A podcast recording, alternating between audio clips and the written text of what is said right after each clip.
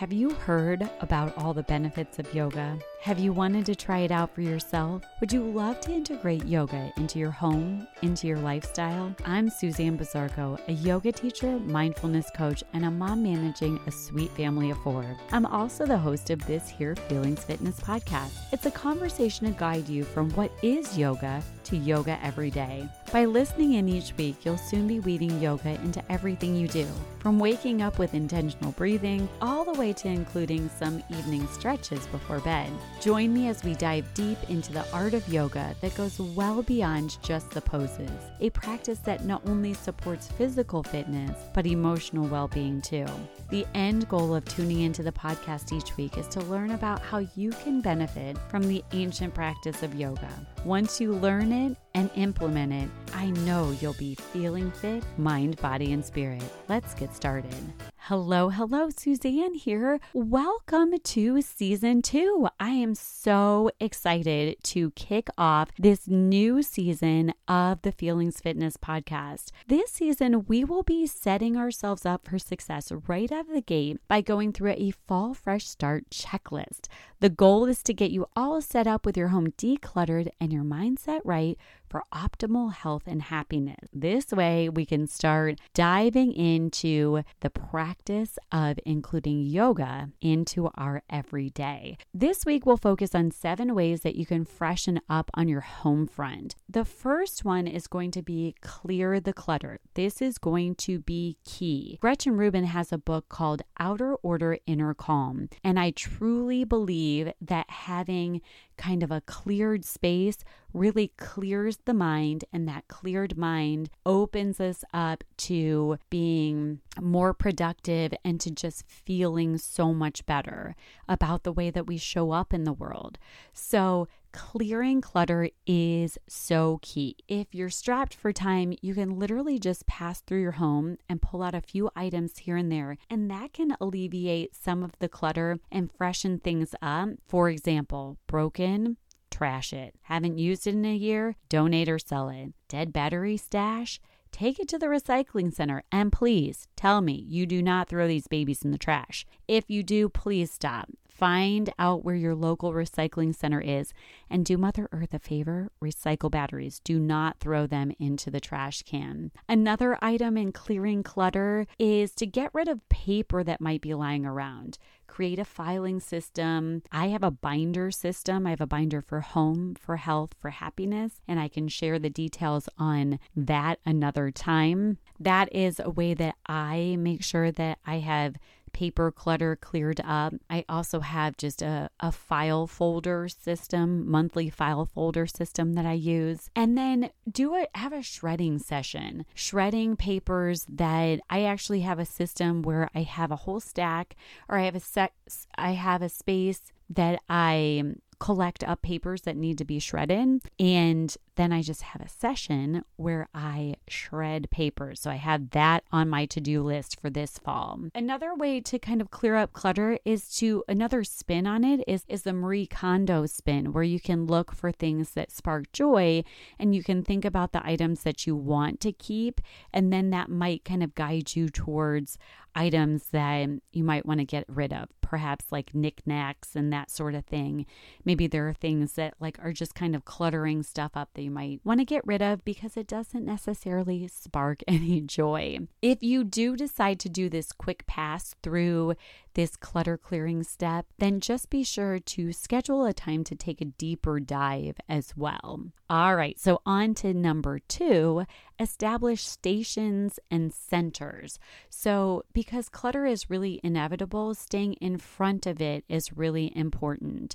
So, I have a recycling center, like I spoke about in number one. I have a section where I have a little space where I collect up dead batteries. When that is full, then I take it and I recycle it, take it to the recycling center. I also have a donation station, a little station at my house where I collect up all items that I know I'm going to donate at some point.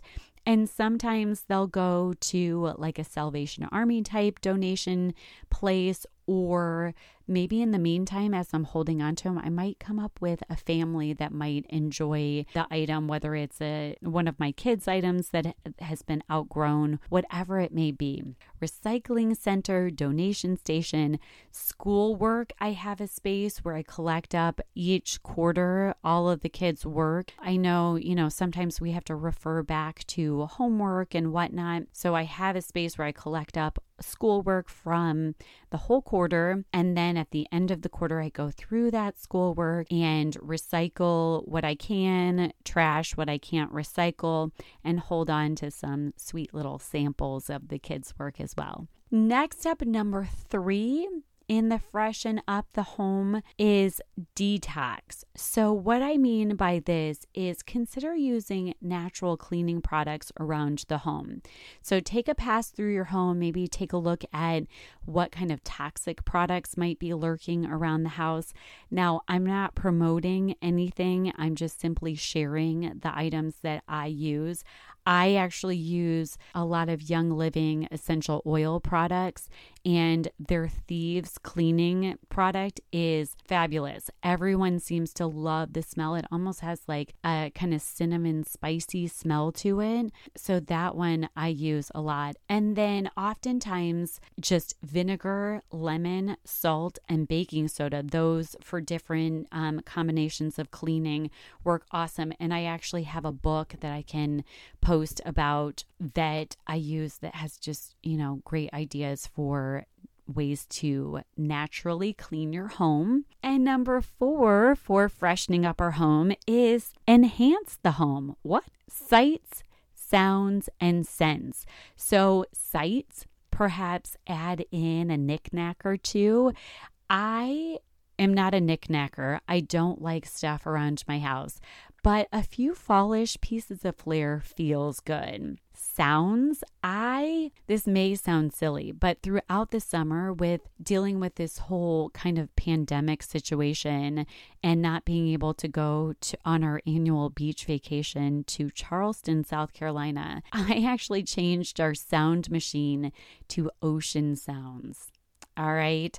I always had this sound machine going that had sounds of the ocean just to make me feel like maybe, I don't know, that little sense of being at the beach. Well, for the fall, I'll probably change out that ocean sound to sounds like rustling leaves and crackling fire and that sort of thing. So it just kind of makes you, you know, feel a little bit more fallish. And scents changed the ocean scent. So I had a diffuser going all summer that smelled like I was at the beach. So that will get swapped out to more of a pumpkin spicy smell. So just enhancing the home with sights, little knickknacks, sounds, the rustling leaves, crackling fire, and scents like pumpkin spice. Alrighty, so moving on to freshening up for fall, we are at number five. So, number five is outsourcing. A lot of the freshen up for fall tasks, you know, I don't necessarily want to do myself, or some things I really can't do myself. I have someone come in and wash the windows. Our house has a walkout basement,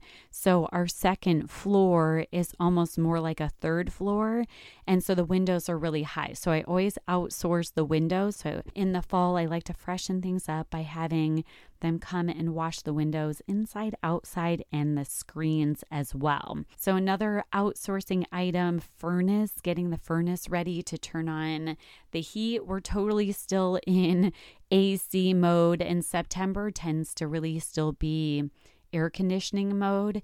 It's not until October, November that really the furnace is needed.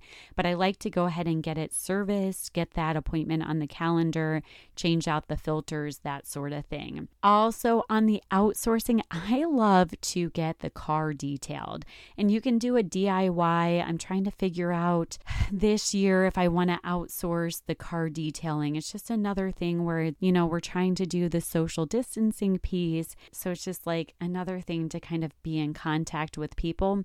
So I'm trying to decide on that, but I absolutely love getting the car detailed in the fall, I love to think about this like back to school, freshening up stuff.